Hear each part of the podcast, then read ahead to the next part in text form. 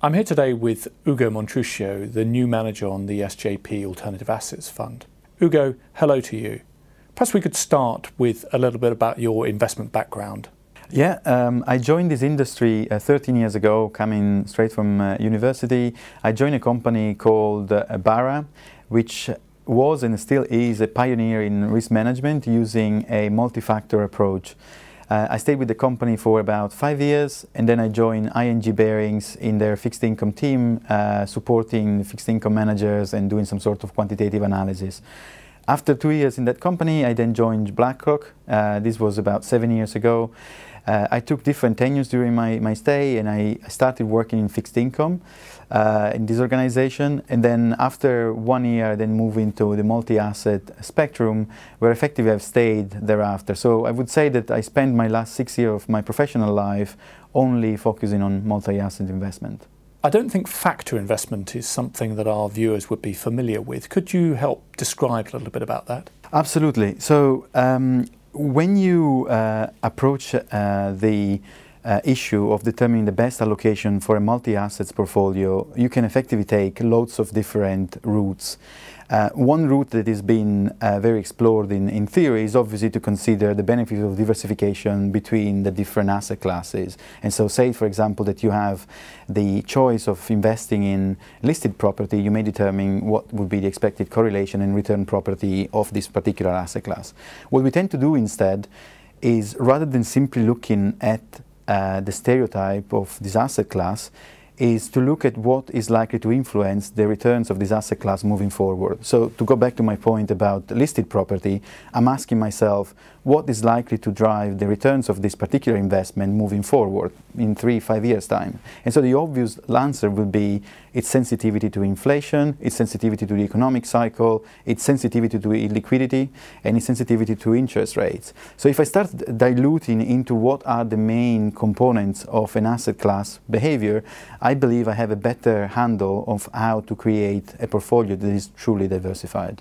So in terms of the alternative assets fund, how do these tools that you describe help uh, meet the objective of equity-like returns with lower volatility and, and lower correlation to equity markets? So essentially, um, the alternative assets trusts have got, in my mind, three main characteristics or three main targets. One, exactly as you said, is to provide capital growth over uh, the medium cycle. Uh, number two is to do that by investing in alternative assets. And number three is to have a focus or a secondary theme on inflation hedging, and we may touch upon it later on. Um, the way we do it is we look at a spectrum of asset classes that we you know, find eligible for investments. And we look in isolation at each of these uh, different asset classes. So go, to going back to my earlier example, we will be looking at listed property and think how property is going to behave in an inflationary regime or in deflationary regimes. Once we are happy with the characteristic of the different investments, we would then structure a portfolio which in our mind combines cyclical forces and counter-cyclical forces. So you have, for example, inflation-linked bonds, which tend to behave more defensive, behave in a more defensive way than equities, alongside more high-octane assets, like, for example, emerging market equities and the likes. So looking at the, what drives uh, asset classes returns is the first principle. And then the second principle is once we have that uh, you know, grasp, let's look at the best blend of this driver of forces of returns so that our investor can stay truly diversified in different economic regimes. Ugo, the portfolio's got exposure to a number of asset classes that I don't think our investors would be familiar with, like clean energy or timber. What is it that attracts you to those asset classes? We basically buy um, assets that are uh, exchange traded. And so, uh, to go back to your example about timber or clean energy, there will certainly be a component of their performance which is inher inherently uh, linked with what equities will do. So, in a world where, for example, equity markets rally, timber equities and water energies will also rally. So there is a, an element of pure equity movement that characterizes these investments. But the great thing about them is that they represent different views about the future. So going back to your example about clean energy, Clean energy effectively is investing in companies that haven't produced great cash flows as yet. They represent a very a nice story in terms of what the future direction of the energy management might go, but they represent effectively a very growth-based uh, punt, effectively, on the future direction of, of things. If we then move to another asset classes, which is in some way underrepresented in our investor portfolio, that being uh, uh, water. Water is representative of companies which are on the opposite spectrum. They have produced cash flows, they're more defensive, they're more, uh, they, they, are obviously dividend uh, utilities company, and so they're better linked with inflation. And so if you think about what the different characteristics of these different investments are, then it becomes much clearer that what we try to do in the end is try to blend the different properties in a way that our investors stay balanced. We want to capture the growth dynamics on one hand and the counter growth uh, element on the other. Again, it's a strategic exercise, and what we try to avoid is uh, uh, falling at the mercy of the consideration that all that is called alternative behaves exactly in the same way. We talked about inflation hedging earlier in the interview. Is this one of the ways in which you use in inflation hedging in the portfolios? Exactly. So there are effectively three uh, classes of inflation hedging assets within the portfolio. And the portfolio, as I was saying before, is largely designed with inflation hedging in, in mind. Uh, so these three asset classes are uh, inflation linked bonds, which are all UK denominated assets, and obviously have got a, a very good correlations with uh, inflations in, in the UK. Then we have a sizable allocation to uh, commodities, which is another asset class that has provided historically good uh, positive correlation with inflation, although with different timing. So whilst the linkage between inflation-linked bonds and inflation itself is very well established and is logical. With commodities, it's not as clear cut as that. But again, going back very long, long time, there is obviously some sort of representation or pass through from the commodity markets to the actual, you know, um, uh, inflation basket. And so this is the second big allocation that we have. And then the third one will be on those equity investments that tend to pay larger dividends.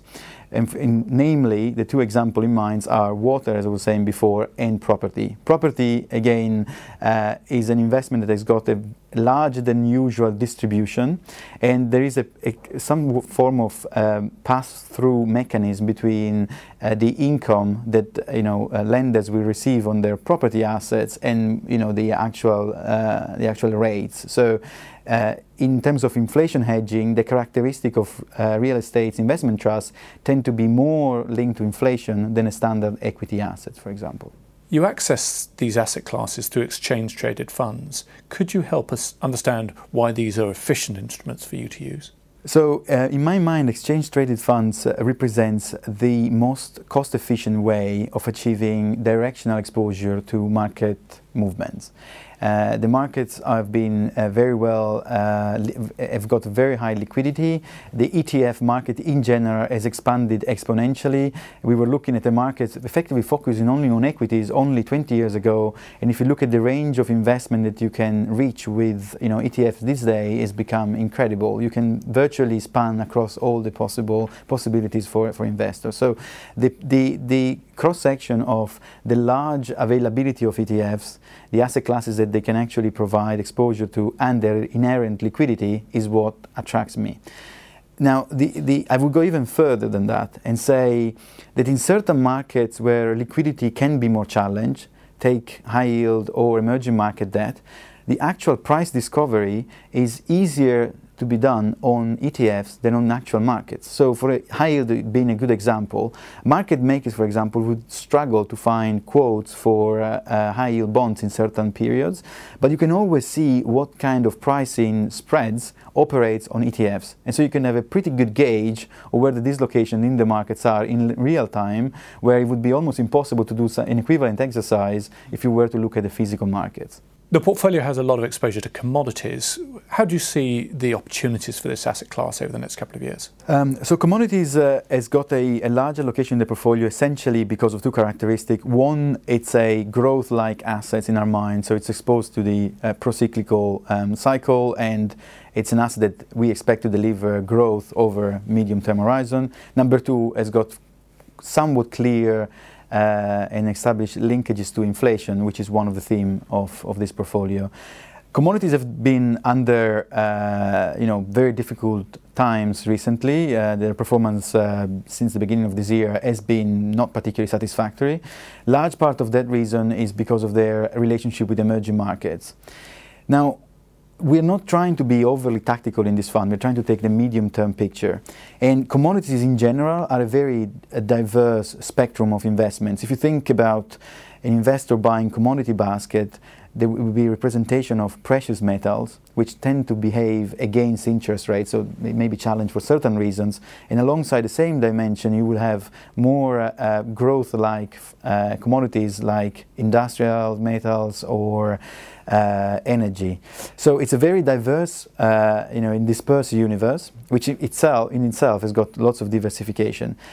And to me, in my mind, there are two considerations that um, still make me happy to keep them in the portfolio at the moment. One, that the world is still growing the developed world has shown timid sign of growth, but that growth aids initiatives, particularly in the US. And emerging markets are still growing as well. So they are not growing as fast as they used to, but they're still growing. So the demand from, you know, in terms of raw material will still be there over the next two or three years in my mind. And number two, very important now, the geopolitical risk that were, you know, they've been very underpriced in the markets until now are starting resurfacing. And think of the Middle Eastern crisis that we're living right now and its potential impact on energy prices. Uh, it's again, again a good story for why we think that you know it's it's a proper uh, investment to have in the portfolio. So, in summary, what are the three reasons investors should make a, an investment in the alternative assets fund? So, the alternative Assets funds has got three main characteristics. It aim to provide diversified growth with low correlation to equities. It invests in assets which may be already under-owned or underrepresented in an investor portfolio, and it's got a very big important design in inflation hedging. Uh, so these three characteristics, I think, make it very suitable as a complement to other growth type strategies, and they are very suitable for investors who have got a strategic view rather than a very short-term or tactical view.